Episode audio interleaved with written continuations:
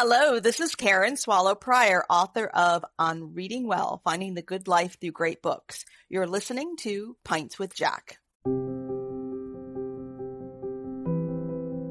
He made a strong resolution, defying in advance all changes of mood, that he would faithfully carry out the journey to Meldilorn if it could be done. This is Pints with Jack, Season 6, Episode 16, In the Heights, Out of the Silent Planet, Chapters 14 and 15.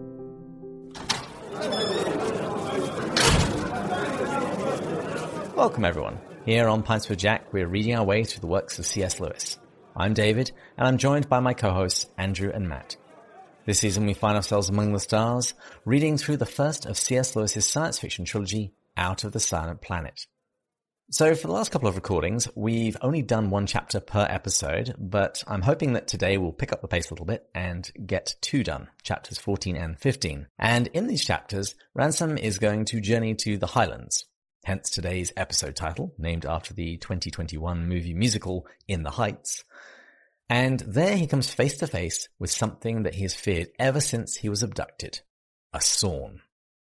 So, with the warning that Batesian rigidity is in full force today to make sure that we get through both chapters, gentlemen, how are you doing? Well, first, I think we'll be able to. This is a unique chapter where we don't need, to, there's not as many minutia details we need to go through, but there's some powerful themes. And so I think we're going to have an incredible discussion. Uh, but I think by the nature of these two chapters, we will be able to uh, get to it. And so I'm ready for Batesian rigidity and I'm doing well. I'm looking forward to this. This is chapter 14. I'm really excited. I'm just going to point out that you spent 30 seconds to a minute there saying that we're going to get through it in time. Let's get ready for my monologues, man. I mean, I'm, I'm stoked for chapter 14. I'm, I'm coming in hot this week. All right. Well, I'm feeling a little under the weather. My wife and I both woke up with a sore throat yesterday and just feeling a little, just a little low today, but not too bad. And I think some of that is just Screwtape knowing that I get to preach about the resurrection, John chapter 11 on Sunday. So hmm. uh, we will not let him uh, mess with me and we will make our way to, to Meldilorn if it can be done. yeah, there's definitely lots of bugs going around at the moment. My wife has been sick. My son has been sick. So far, I have remained untouched, but I'm now pretty exhausted from a month worth of job search. Yeah. I will be making my decision next week. So I've got a couple of offers. Okay. So I will then be gainfully employed again and no longer a rudderless hippie. Surprised you didn't like grow out your beard or do some sort of physical manifestation of this period? That's as far as his beard grows out. I will probably shave my beard off at the end of this uh, to uh, to mark the new stage. But what are we drinking today? One of Andrew's gifts again. I think we're probably down to the last one that we all overlap. And if you guys remember the last time we had that really white one, clear one, I mean, it was, well, it wasn't very great according to Andrew. I didn't mind it for a, like a dessert type of scotch, to be honest, but mm-hmm. this one was similar. It wasn't quite the shade of just clear clearness, but it still was pretty clear. So I'm intrigued. Now I have an answered question. It's a Fetter Cairn 12 year. Fettercairn that one. What about you, David? I will be joining Matt in that. Uh, but Andrew, I see a, a, very healthy looking concoction in front of you. Yeah, it's uh, two doses of Walmart um, uh, Emergen-C and a uh, LaCroix Limoncello. and two shots of vodka or something? I was going to say, you should add add a little bit of gin and then have uh, an Emergen-Tini. Oh, I'll be right back. Didn't you hear like uh, Jack used to say that the alcohol would kill the virus? I mean, that was an actual belief back then. So what are you doing without the mm. alcohol in the mixer? Well, I, I may just have to go get some Hendrick gin and, and throw it in. so, well, what language are we cheersing in? We are cheersing today in Romanian, uh, and okay. so it's Noroc. Noroc. But we're not actually going to be toasting a Patreon supporter because Pastor Michael, uh, a friend and a local listener, he sent me a text this week telling me that one of his friends has just had a son and has named this son Ransom Lewis. So we have to toast this child. I expect greatness. yes. well, to Pastor Michael and to his friend and especially to his son, Ransom Lewis, we, uh, we pray you God's health and uh, and prosperity, and may you be as as courageous as Ransom was, and as uh, as prolific as Lewis. So, Noroc. Noroc. Noroc. I'm getting floral notes from my orange Emergen-C. This one's a little harsh on the throat. I like it. I'm, I'm not sure if it's just because uh, everyone around me's been sick, so I'm starting to wonder if my throat is feeling a little scratchy, but this clears it out easily. Oh yeah, that's a good way to put that. Good. But David, so I'm listening. I was listening to this podcast on LVMH. That's Louis Vuitton Moet Hennessy. So Bernard Bernard, he's a 200 billionaire now, surpassing Elon Musk. His company LVMH owns 70 percent of the luxury market. Anyways, they did a three hour on his whole journey from 15 million dollar family inheritance to 200 billion in like 30 30 years. The most incredible rise. But anyways, they cheers in the beginning because it's Paris French Santé, and I was like, boom. I know what I that know what is. that means. I'm not going to argue with the billionaire, but I am going to read you my 100 word summary of the story so far. Elwin Ransom is abducted by two men and taken to the planet Malacandra in order to be given to a race of aliens called the Sorns. However, upon landing, they are attacked by an aquatic creature and he escapes in the confusion. Ransom then encounters another race of inhabitants, the Hrossa, and he stays with them for some time. He helps them slay the water monster, only for one of their number to be shot by Ransom's abductors. Our protagonist is then sent from the scene to seek an audience with the mysterious ruler of the planet, known as Oyarsa. So, sent on his way by Whin, the surviving Hross from his boat, uh, Ransom heads to Meldilorn. How's he feeling as he heads out? when I put this in here, I put like, I, and I did this intentionally to capitalize the fear returns. you know, we we just gotten a little bit complacent. Maybe complacent is not a word, but comfortable in the setting with Hrossa, and now you see this fear returning. I mean, there's obviously an intensity to the shooting that was just happening, so he's there's an escape going on. Uh, but then there's this unknown, this new forest. Where is he going? All this thoughts was entering into his brain. I mean, it was just a whirlwind of emotions. Let's just say. Yeah, there's certainly some fear. And here he is running through the wood again, uh, afraid again of being shot or attacked by uh, by his his planet mates. I got just a, the quickest note of Dante, which begins in the middle of the life in a dark wood wandering. So here is Ransom having, in some ways, a Dantean moment. I feel like you should have Andrew join you for that conversation. I feel like that would be a, a fantastic three-way interview with with Dr. Baxter, who wrote a book on divine comedy. Ah, no, no, David will be fine for that. So Anyway, Andrew, you were my saying. Dante chops are not the not the best. Batesian rigidity. but the quote of the week actually comes from the end of the first chapter, where despite his moods, he kind of firms his faith and his resolve. He makes a strong resolution, defying in advance all changes of mood, uh, that he would faithfully carry out, carry out the journey to Meldilorn. Which reminds me um, very much, I just taught it last week, of Mere Christianity, which would come just two or three years after this. He says, Now faith is the art of holding on to things your reason has once accepted in spite of your changing moods. For the moods will change, and consequently, one must train the habit of faith and tell the moods where to get off. And so here's uh, Ransom kind of exercising some faith. Mm. And he's got a lot of fears that are attacking him as he's traveling. He's scared of Weston Devine.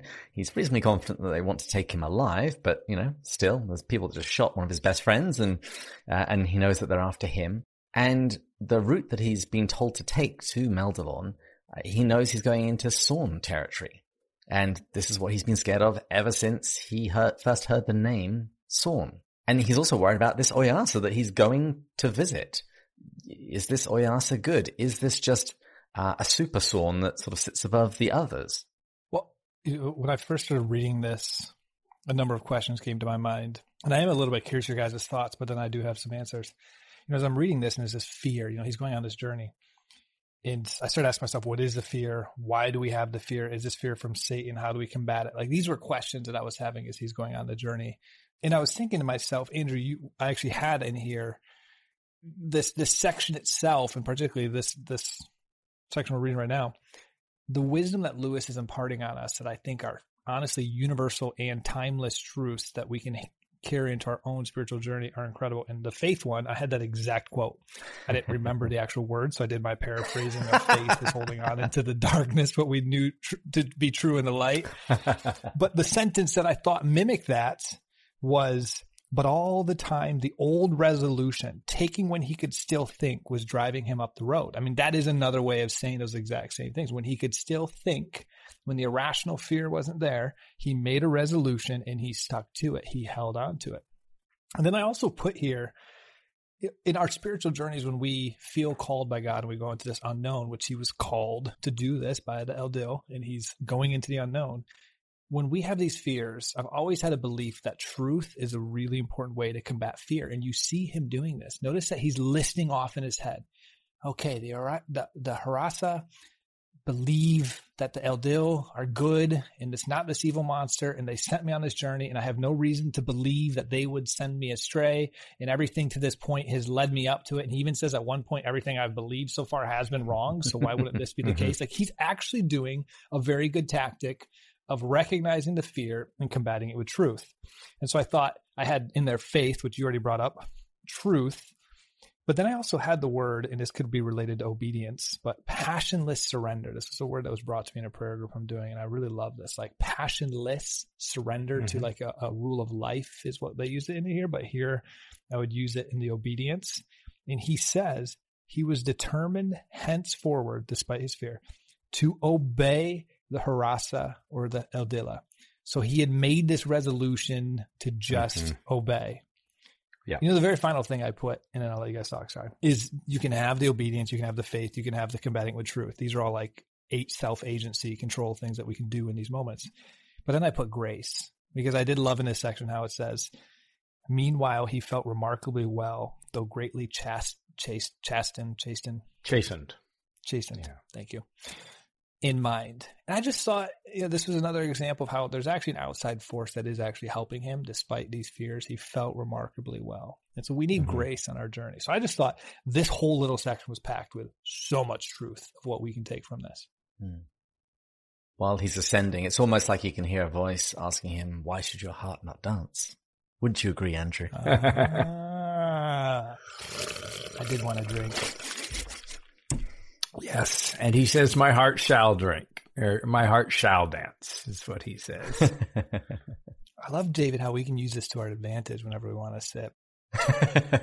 yeah. I think somewhere, um, gosh, I, I, wish I could pull it up.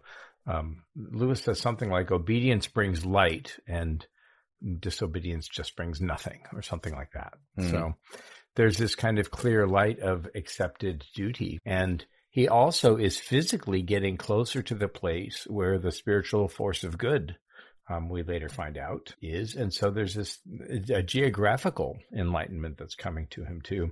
I love how he gets attacked along the way because Lewis will use this uh, at the very beginning of Perelandra when the Lewis character is walking to Ransom's hut. Uh, he gets attacked by the enemy and attacked by doubt uh, several times. So it's a it's a prequel to that episode. There were a couple of things that made me chuckle in the section. Matt, you already mentioned one of them, the fact that Ransom realized that he had followed his own path thus far and it had gone really, really badly. So he's just going to obey at this point. Mm-hmm. but uh, another one was the fact that he said this resolution, this resolution to go to Meldilorn come what may, uh, it seemed to him all the more certainly right because he had the deepest misgivings about that journey. it's like, I really don't want to do this. So this is probably yeah. what I should do. Yeah. That's that's sometimes a really good, a really good way you uh, signpost along the way. Mm. I was gonna say, but isn't isn't this the most remarkable section you have read so far in this book of our own? Like this applies to our spiritual journey so perfectly. What a great truth when you get to the point where you realize, you know, a lot of my perverted desires are probably leading me astray. So if I feel like I really want something and desire it pretty strongly, I might want to check that desire mm-hmm. uh, against the obedience of God. Like these are just great things when we realize, you know, that the decisions I've been making in my life haven't really worked out. This was exactly what Jonathan Roumie from The Chosen, I listened to him with Bishop Barron a week ago, said with his in 2019, 2020. He got on his knees. He had like negative $200 to his name and he just gave his life over to Christ. Next thing you know, The Chosen and stuff, it's like, it's just not working. Mm-hmm. Um, I think there's just a lot of wisdom to this, this section. Really do. Well, and and um, Lewis also translates mood as feelings, And so it's I don't think he's saying one should one should steer one's life with one's head rather than one's changing emotions because he's a man or because he's a rationalist. I think that that's really uh, really the wise way. Uh, in the section we'll talk about next, there's this phrase that I just love. He says, "In the clear light of accepted duty." He felt fear indeed, but with it a sober sense of confidence in himself and in the world, and even an element of pleasure. And so there is an element of pleasure in saying, yes, the clear light of accepted duty. I'm going to do what I know that I that I must. And there's there's always something to when I've been putting off a you know a, a reading assignment or whatever. It's always something to after I get over the struggle of procrastination, just settling down and saying, okay, I'm going to I'm going to give myself to this task. There is even an almost an instant reward from the Lord sometimes um, for for doing what I'm supposed to be doing. Mm. And Ransom finds that out too. Yeah. And ultimately, Ransom, throughout all of these fears, he sticks to his guns and he just keeps going. I will just mention before we leave this section, though, that he has a, a vision, so to speak. He, he imagines what the society of Malacandra might actually be like. And it's that really odd mix of uh, goodness, uh, cruelty, and superstition layered on top. Mm-hmm. Uh, his big fear is about Oyarsa because he knows that Oyarsa is, is, is able to shed the, the blood of uh, hnau. Uh, and he mm-hmm. says he's got this fear of something alien, cold intelligence, superhuman in power and subhuman in cruelty. And he imagines that perhaps that you have the Hrossa at the bottom of, of the society, so to speak, um, who are all good. And then you've got the intellectual superiors who are the Sorns. And then on top of that, you have just this superstition, this and darkness ruling everything. And he's got this line. He says, uh, overtopping all some dark superstition, which scientific intellect, helpless against the revenge of the emotional depths it had ignored. So this is a problem with that kind of scientism. It's ignoring something and it can't speak to it. So superstition then comes in, had neither the will nor the power to remove a mumbo jumbo. Mm. But Ransom pushes all of those fears aside and he starts ascending to the heights. Uh, he's looking for the Tower of Augray uh, with the promise that Augray would help him. And he compares this trip with how he originally felt when he first was navigating his way through Malacandra. How are things different now? Well, he knows so much more, but before we go to the differences, it just struck me that he's here he is making this ascent and he's given this invitation to obedience and he accepts it, which is the very opposite of what happens to Orual until we have faces, right? Go ahead and have your drinks. Um, but she's going up the mountain and I already had to pour a second one. Yeah, good. Why should your heart not dance? And she says, no, no, no. Right. And here's Ransom saying yes. And, and that in some ways is one of the differences. It's, he's making the journey by means of governed fear, right? He had fear the first time, but now he has governed fear. He also has a lot more evidence that the world is basically good right? Even the grass will feed him. He won't starve to death. He won't die of thirst. Um, and every creature that he's met so far has been good to him. Mm. And he refers to that former time. Uh, he said, then all had been whimpering, unanalyzed, self-nourishing, self-consuming dismay. And this is the line that you mm-hmm. mentioned. Now, in the clear light of accepted duty, he felt fear indeed, but w- with it a sober sense of confidence in himself and in the world, and even an element of pleasure. Mm-hmm. And he compares it to somebody on a sinking ship versus someone on a bolting horse. It's like he still has agency here. Yeah. No, that's nicely observed. That's good. And that kind of fits with what I was saying earlier of the faith, the obedience, the truth. Like there's an agency side to it, but then there's also a surrendering side to grace. And I feel like there's that blend of agency on the journey, but then also God's grace. Did you feel like in this, did, did you not feel like, but did you guys get the the harkening back to kind of both the feeding of the 5,000, but then also at the same time, the sending of the 72, is that what it is? Disciples out or 70 something disciples with like no provisions. Like I was thinking to myself this whole time, he had no provision on this. He's going on this journey. He doesn't know if this is going to be days and days. He doesn't have food in a pack. He doesn't have water. And so the, the at the journey, there's enough, there's food provided for him. It talks about him uh, sitting down and eating the ground stuff that we learned about before. Mm-hmm. Exactly.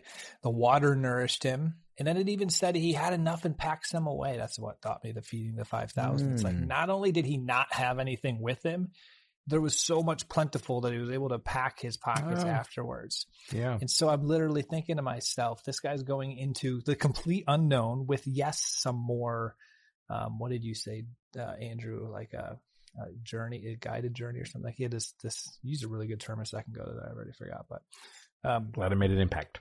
Yeah, I, I'll, I'll re-listen to this episode and I'll be like, that's what Andrew said. That was a brilliant comment.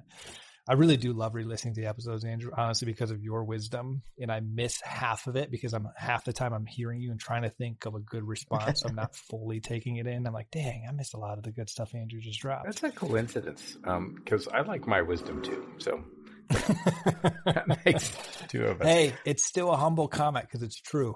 Yeah. Well, you know, I, I'm known for my humility. I've told everybody about it. um, there's also an echo to a Narnia book that will come uh, about 10 years from the time of this writing.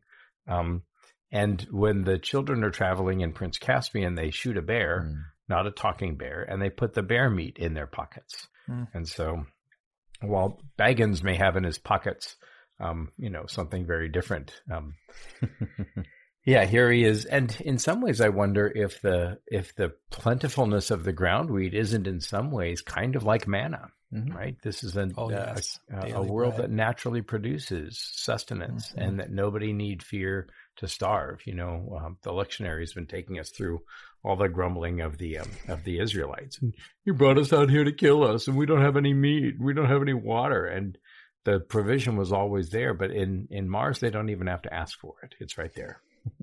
We would like to apologize to any ancient Israelites that felt attacked by Andrew's recent comments. And uh, we would like this to be a safe space in future. It's okay. The Israelites didn't have the time they were, get, you know, getting attacked by Sihon and Og and the Amalekites and all the rest. Well, you mentioned The Hobbit, uh, and actually in a scene reminiscent from The Stairs of Cirith Ungol, Ransom begins the steeper part of the climb. hmm How does that go?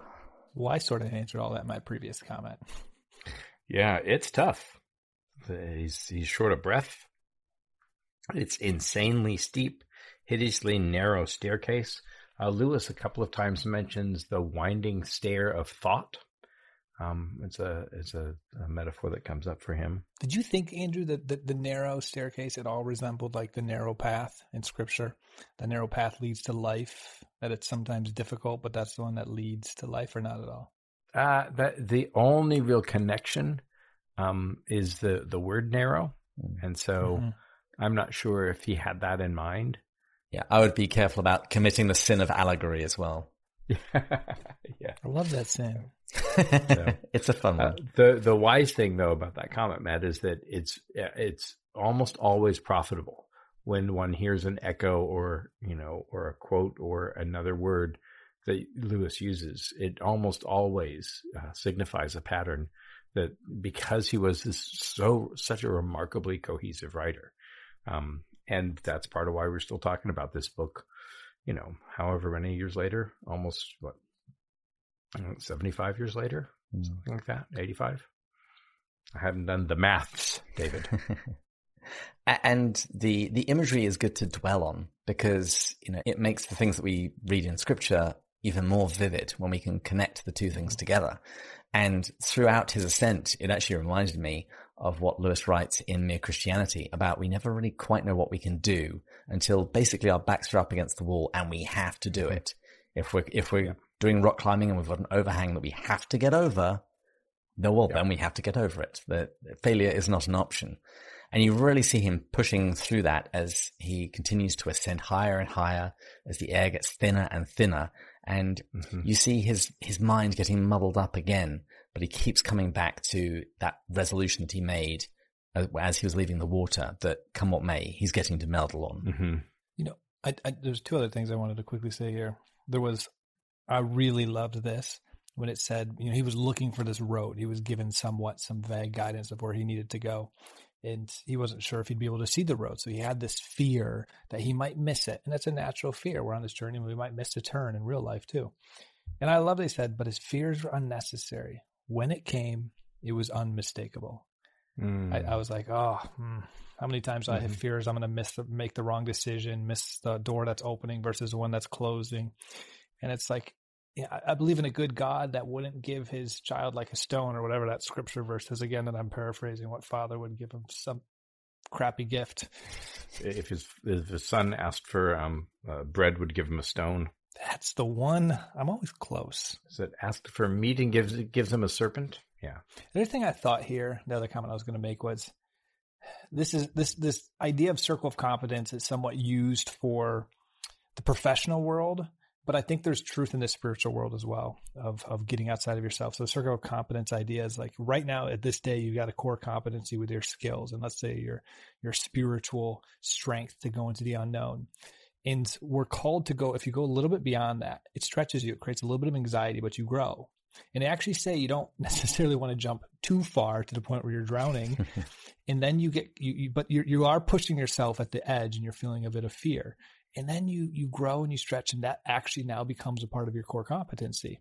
And then you can stretch further and you can stretch further. You can stretch further. And I've always loved that analogy in life because it's not necessarily there are some people and saints can be called this of like you just go from zero to 100 overnight but typically in life that doesn't necessarily happen god's calling you to a ministry to start one thing and then you grow it and it gets a little more successful and you go a little further and a little further and you keep pushing yourself and you stay in this uncomfortable state. But I, I, feel like this is happening here a little bit on this journey. You know, he, he gets comfortable with Hrossa, but that was a new thing. And now he's here and this is a little bit more difficult. Now he's going to the Sorns but he's gained a little bit more competency so he can handle this. And I, I just feel there's also a truth to this journey that we're seeing. Mm. And he is scared. And as I mentioned, his mind is getting addled at the high altitude. He starts wondering why Weston and Devine left him alone like this. And he even starts to wonder whether he hallucinated the Hrossa. Mm-hmm.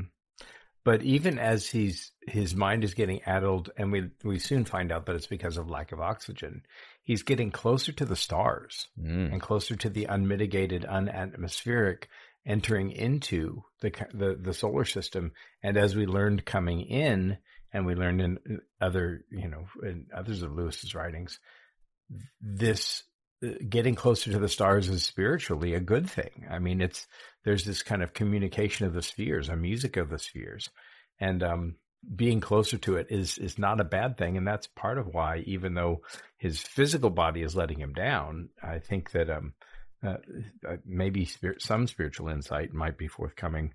You know, um, like Matt said, it's going to be clear when it comes. So. Mm. And he does eventually make it. He finally arrives at what he recognizes to be the Tower of Augray. But what does he find inside? Dun dun dun. You know, it was, I appreciated it because he finally arrives. He finds what he's looking for. And it said, the light within was unsteady, one. And a delicious wave of warmth smote on his face. This yeah. just harkens back to uh, Diana Glyer in her just the poetic use of language in here.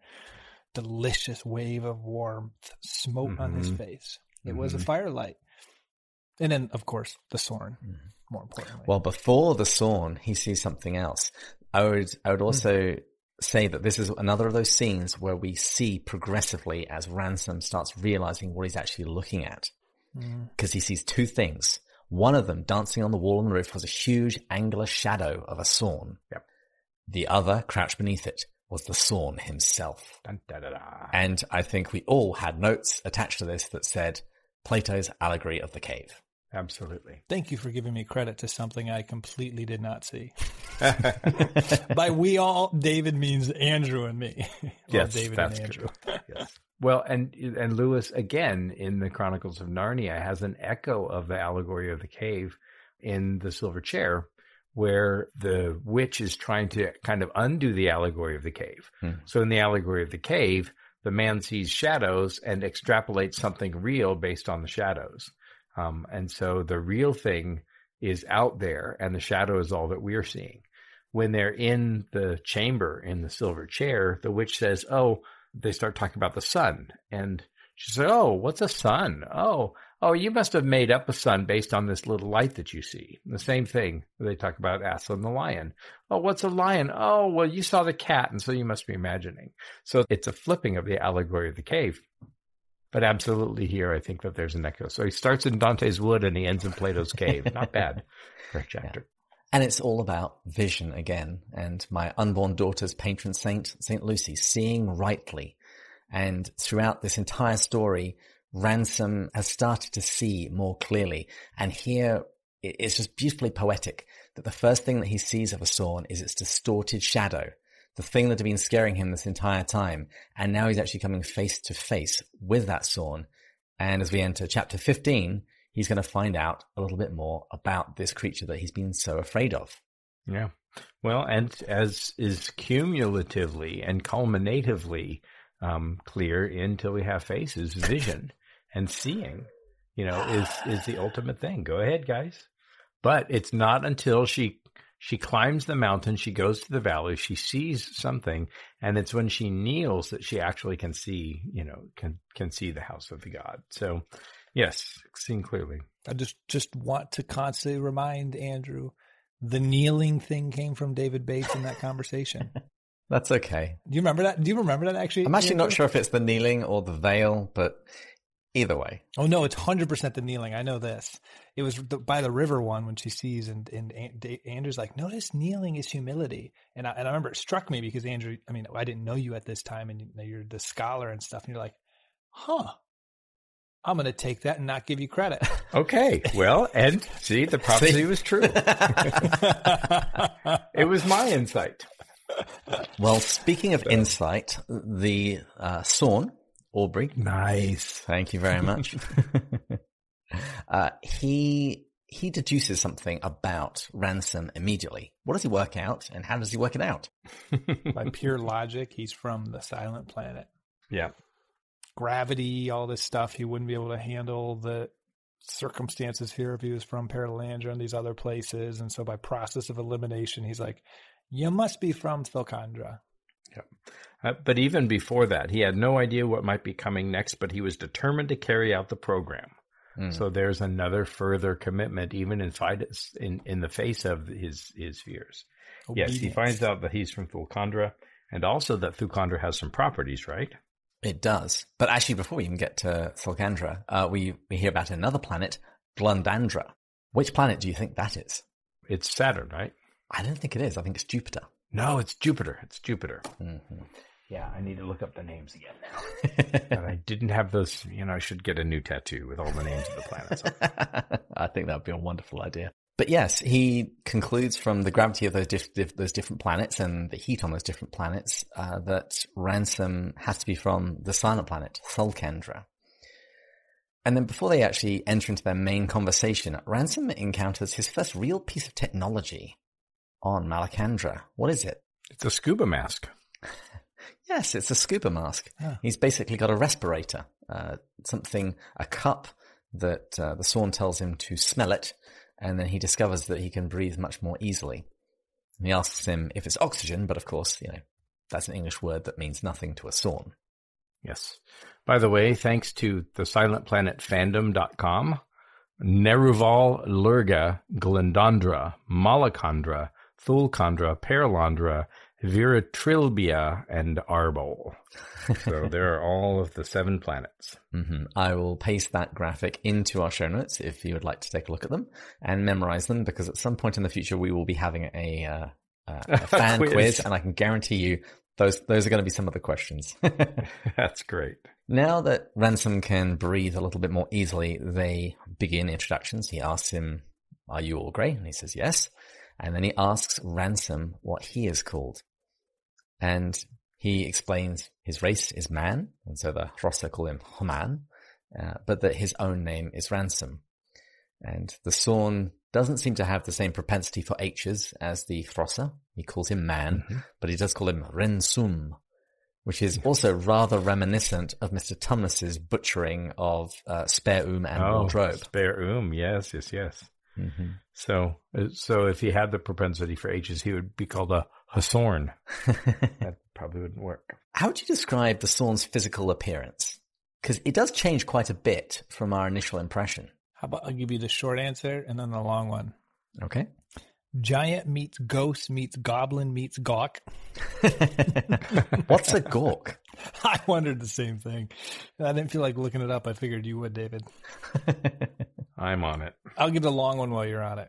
Um, here's what he says. It was sitting on its long, wedge shaped buttocks with its feet drawn close up to it. So think of like a kid sitting on a, the ground with the knees coming and putting them around it, except the Sorn's legs were too long for that. Like these were huge legs.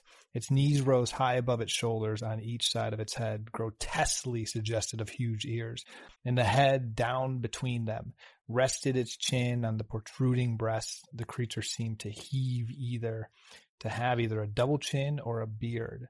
Ransom could not make out in the firelight. It was mainly white or cream in color and seemed to be clothed down to the angles in some soft substance that reflected the light.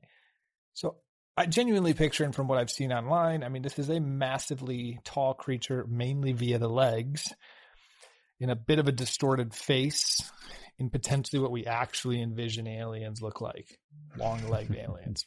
My summary would have been Big Bird, but white. I think that, and and this is the trouble that um, you find with um, the various different covers. And so, um, our friend Gordon Greenhill has got the disordered image, and he's got all the different covers of all the different Lewis books. Marvelous, marvelous website. And there are so many different images that illustrators try to use for the uh, the creatures in this book. And I don't find any of them convincing. So maybe our friend Brittany White could read carefully the, defi- the, the, the descriptions of the Hrossa and the, the Sorny and the Pfifltriggi and, uh, and, and see if she could do a, a reasonable mock-up based on, cause I always have trouble kind of uh, imagining, um, uh, picturing what Lewis is describing. I've got a bad visual imagination anyway. but did you discover what a gawk is? You know, I the the origin of gawk is actually from Old Norse, which would make sense, but it, it I only find really the verb, or it, a gawk is somebody who stands around shyly. So I should probably look it up in the um, in the OED and then see what that has to say. Okay, then. Or a clumsy, stupid person, or a lout is what mm-hmm. Merriam-Webster has to say. I think it's it's definitely related to ogre, given the way that you talk about somebody gawking at somebody else. It's usually mm-hmm. uh, a bit stupefied. But let's move on. So they've done introductions, and of course, since uh, he's a very polite Sorn, he offers him something to eat and to drink. What does Ransom get offered? Some of the usual vegetable foods of Malacandra, and he also gets a drink from uh, from Puddleglum's uh, Puddleglum's bottle. Yes, they have fun drinks. The Sorns as well. They, they might be the philosophers, but they they still know how to party. And he also discovers that they have a version of cheese, oh. which comes from those space giraffes which we encountered right back at the beginning of his flight from the hnakra. It turns out that the Sorns are shepherds, and we found out that they drive the creatures uh, down into the valleys to feed and then bring them back to the, the caves at the end of the day. And I loved this line. For a moment, Ransom found something reassuring in the thought that the Sorns were shepherds. Then he remembered that the Cyclops in Homer applied to the same trade. yeah. Yeah. Well, and then the shepherd and the milk, and I just can't stop thinking about Luke Skywalker um, and the blue milk, and the we'll just stop right there. You know, but it's nice that he has some hospitality, and they have so much that's in common. Hmm. And, and Ransom returns once again to address the question of power dynamics on the planet. Basically, who's mm-hmm. in charge? What does he learn from this Sorn? I said I was going to leave most of this to you and Andrew because I messed up last time and got a few things wrong. yeah, but that's the fun for us. I will say this: uh, it, it, sounded very similar to the Hrossa story. I mean, it was like he was trying to be, oh, why are aren't they mad that you use the forest and why do they let you do it? And it was it was very similar. Like, well, this is just how it works, and they have this, and we have this. And it was just very objective of fact. It didn't seem to be very much ego driven comments, but just like, yeah, they're this, we're this, it's this, it all works out. I got that sense at least. Well, and some of what's happening is that Ransom still is trying to impose his own frame of reference. Mm-hmm. And how could you not, right? That's how you make sense. You can't until you see patterns that you recognize. But he's still trying to say, okay, you're society must be like our society. And he's very suspicious of the power dynamics because power is almost always used to corrupt, right? And manipulate and commodify in our world, but power is not. And so they are much more balanced intra-species and they're also much more in balance with their, with their spiritual structure. So we'll find out about Oyarsa soon, but they are in communication with their Oyarsa. Our Oyarsa wants to kill us. And so he's carrying over some of this diseased and fallen thorny world um, into his expectations of the of the structure of this one. Hmm. You know, there was an opportunity for him to have a little fear enter in here when he goes, the, the Hrossa know nothing except about poems, fishing, and making things grow out of the ground. Which was an opportunity for his brain to be like, "Oh shoot! I put my trust in the fact that Hrossa said I should come up here, but they know nothing." it felt like it was a missed opportunity there. Well, we also actually learn a little bit more about uh, Oyarsa. We know that he doesn't die, he doesn't breed, and he is the one of his kind who was put into Malacandra to rule it when Malacandra was first made. And his body is not like ours nor yours. And it says it's hard to see and the light goes through it. And Ransom says, so he's like an Eldil.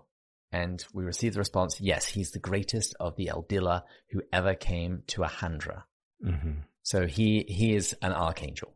This is something that has been hinted at, and in the guests that we've interviewed, they, this is how they've typically described him. I don't know that I would call him an archangel because in the end, he's yeah he is the head of he's the head angel mm-hmm. uh, of the planet, but he's the head angel of just one little planet in one little solar system in one little galaxy, you know, in all of the universe. And so when the scripture talks about powers and principalities, you know. So I don't mean to be uh, to be um, pedantic, but it's in my nature. Sorry. Yes. The, the, what do you think?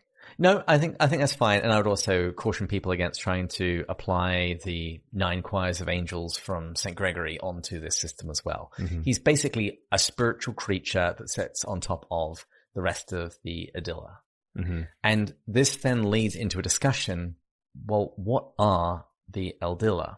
And the Sorn is surprised, or at least partially surprised, that there aren't any of these Eldila on our Earth. What do we learn from the rest of that discussion? Because we get into some physics and some metaphysics, and we talk an awful lot about light. Mm-hmm. Mm-hmm. This felt a lot like Mere Christianity when he's attempting to describe the Trinity. It's like he was attempting to describe being at multiple, multiple places at once this idea of speed and speed of movement. And if you could be really rapid, maybe you could be at multiple places at once. And it was, to be honest, I didn't reread it many times to try to understand it. I was just like, oh, I'll skip over this. But uh, well, I did reread it multiple times trying to make sense of it. Uh, my best explanation for it was it's like the the Flash, the uh, DC yes. superhero he can travel so quickly that he appears to be mm. everywhere at once. Uh-huh. He's not, but he's just traveling so quickly that it just appears in that way. Hmm. Uh, and isn't it interesting that the most significant creature in this world is transparent, but the most significant creature in heaven um, is solid, right? But it also depends upon your point of view because mm. they they appear to us to be able to move through walls because they're so they're, they're so transparent. Mm-hmm. But it's actually because they view the walls uh, as so infirm. Yeah, yeah, yeah. In, in in you know, David, everything you said is correct there. It depends on your perspective, but I'd also say, and I could be wrong here, the more proper perspective is the one that they're more solid and everything is more um, insubstantial if we're thinking through Lewis's typical theology that the closer you get towards the one, the more substantial you become. In reality is a hard thing. So they're they're hard and everything is soft. But yes, from our perspective, it feels like they're like a light mm-hmm. ghost that's going through everything. But I think how we view it is more incorrect um, than what's actually the case would probably be how I would say that. The line is here, to us the Eldil is a thin, half-real body that can go through walls and mm. rocks. To himself, he goes through them because he is solid and firm and they are like cloud. Mm. Yes. And I wonder how much modern physics Lewis had read because, you know, there's a lot of space in the solids, right? Mm. All of the space between the electrons and the protons. And there it, it has the uh, isn't that what I mean I never took physics so I defer to those who have. But isn't that true? Isn't there a lot of space in what we think of as as solid things? Hmm Yes. good. So yeah he's of a different nature and I'm not comparing him to the ghosts in in in Great Divorce. Not at all, because we'd have to drink if he did that. to Lewis's second best book cheers Yeah, we should have a different game where if Andrew references his, his true best book, The Great Divorce, something different happens. I like the idea of coffee for one, uh, scotch for the other, and we'll just see what state we're in at the end as to see who quoted which book the most. Yeah. if we referred to to your favorite book, what you wrongly consider and Lewis never considered his best book. Um, if I ever referred to it as his best book, you can drink whatever you want. I'll drink hemlock. I'm drinking the whole bottle. there you go. There was one section here that did make me chuckle when Ransom isn't quite sure whether or not we actually do have these creatures on Earth. And he says, well, it dawned on him that the recurrent human tradition of bright, elusive people sometimes appearing on the Earth, albs, devas, and the like, might, after all, have another explanation than the anthropologists had yet given. It's really interesting that he doesn't list angel among that list. And I think it's because he's hiding his hand from less observant readers as to what these creatures actually are. Okay. So a deva is uh, one of the divine beings in the Vedic period in Zoroastrianism. So it's kind of an Indian angel or god. Mm-hmm. I wonder what an albs. I wonder what albs are. I know what albs are because I dress in one. I thought as a clergyman you would know such a thing. well, an alb is, I mean, it comes from albus white, and so I wear an alb every Sunday. But I don't think this is what Lewis means. No, it's basically like an elf, from my understanding. It's in from German folklore. I think it's also spelt an alp, A-L-P. Okay. But either way, it's it's almost certainly a supernatural creature that is rather akin to an angel. I just think it's rather funny that Lewis is purposely not using the most familiar word to his readers because he doesn't want to make Yeah. it too obvious what he's doing. Right. So the et- etymological family is elf, elb, like you said, an elp. So yeah, got it. Yeah, he's not tipping his hand. Hmm. And in this conversation about how they move so quickly, we also discover that their sense of place isn't quite how we would imagine. It's, it's not like Oyarsa is here on the planet. He is in the heavens as well at the same time because he's moving so quickly. And in that way, we see that uh, the other Oyarsa from the other planets, they have a communion Mhm. of which our planet doesn't actually have that communion because we have been put in a, in a quarantine because our Oyarsa rebelled. Well, and we think about movement again that, uh, that, you know, and Lewis does this in Perelandra, then an angel would have to be twisting and moving and circling in the same way that the planet is spinning and it's orbiting and it's swirling in a galaxy. So it would take a lot of complex movement to look like it was standing still if, if we ever really saw an angel. So yeah, that may be some of the why it's terrifying when they, sh- when they usually show up. And all this advanced physics and metaphysics is kind of melting Ransom's brain. And he's also just climbed a mountain, for goodness sake. Yeah. Uh, and the text says Ransom's mind shied away from the problem. He was getting sleepy and he thought he must be misunderstanding the Sorn. hmm But before they go to, go to sleep for the night, the Sorn shows Ransom something. What does he show him? Hmm. Ah, this is a nice moment. He shows them Thulcandra. He shows them Earth. Right? Yeah, he has an, a, a Malacandran equivalent of uh, a nice big telescope, although he Yep. doesn't quite understand how it works. But once again, he doesn't recognize it immediately. And we mentioned right Mhm. back at the beginning when he saw the moon and he thought that it was Earth, he was confused because he hadn't had the advantage of seeing all of the planetary photos that we today see very often. We know what the Earth looks like, but it takes him a little bit longer to recognize it. And also the very fact that the, the globe is flipped. The, the North Pole Mhm. is at the, at the bottom of the, the screen, so to speak. He saw perfect blackness and floating in the center of it, seemingly an arm's length away, a bright disk about the size of a half crown. And Lewis will always, when something gets a little terrifying, not always, but usually when things are scary in the Chronicles of Narnia, he'll throw in a very modern, quotidian, everyday, um, ordinary analogy. And so here he is freaked out about the Sorn, freaked out about, you know, suffocating, close to the stars, trying to figure out what the constitutional physical makeup of a, of an angel is, trying to figure out the ranks of them, trying to figure out the governmental system and getting super tired after being exhausted. You know, and so it's getting a little overwhelming. And so when he sees the disc in the sky, he sees a half a crown. Mm-hmm. And so there's an echo back, and it's in some ways a foreshadowing that he'll get back to a place where they actually use half crowns. They don't use them anymore, I don't think. No.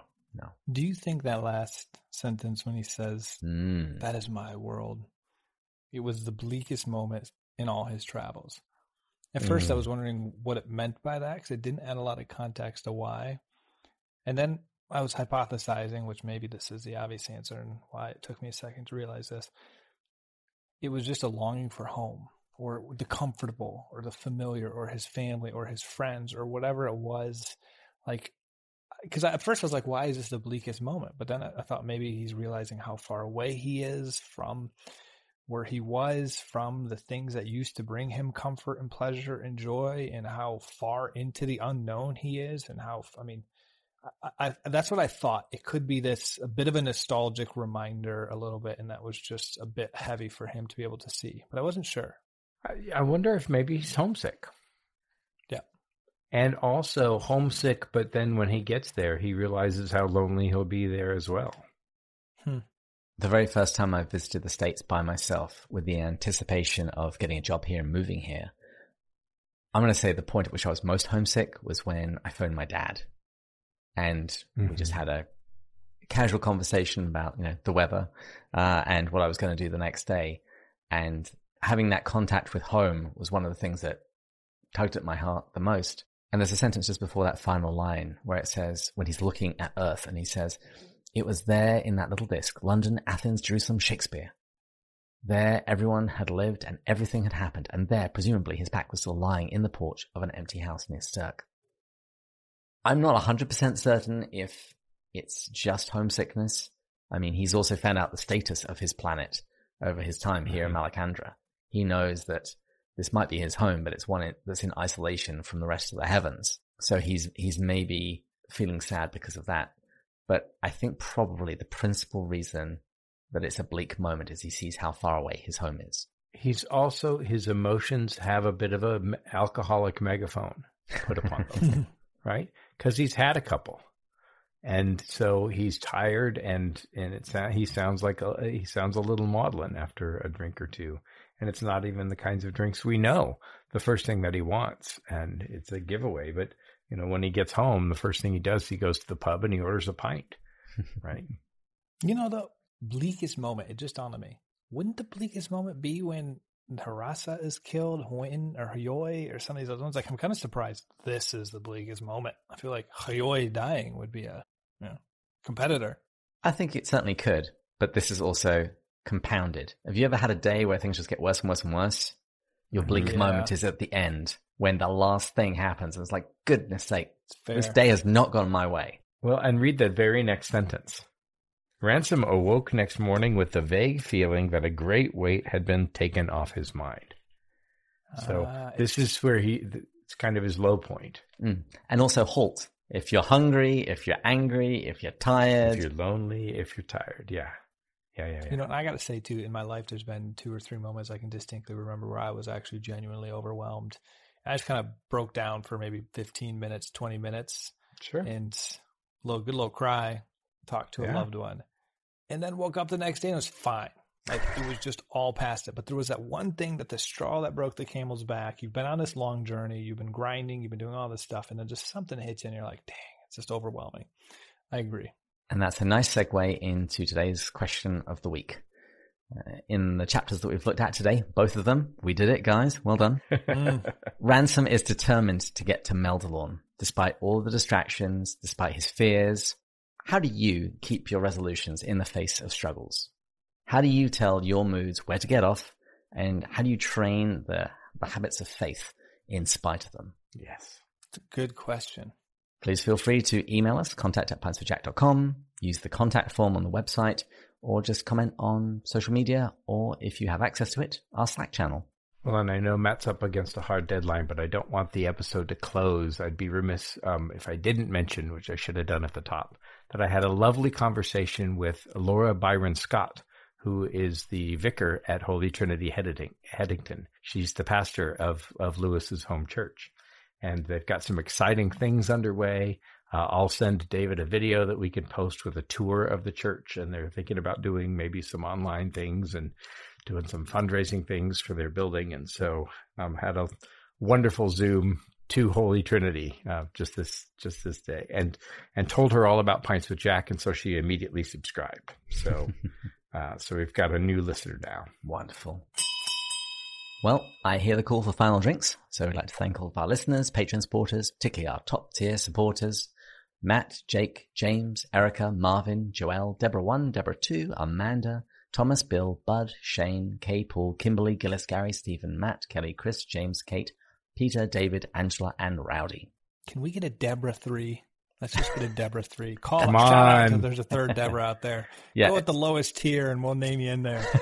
Deborah three, someone. Well, we pray for you all every Tuesday in particular, uh, offering the prayer requests from our Slack channel. And if you've enjoyed this episode, why don't you hike up somewhere high to a hill or a nice lookout and talk to someone interesting? As always, thanks to our audio engineer, Taylor Schroll, and please join us next time. when we'll continue going further up. And further in, Cheers! Cheers. Har- Haraka, Nordic, Norak, Norak. What was it? Norak? Norok! Noka. Norak. Rocka. Ah, there we go. Norak. I have such a bad memory. It's insane.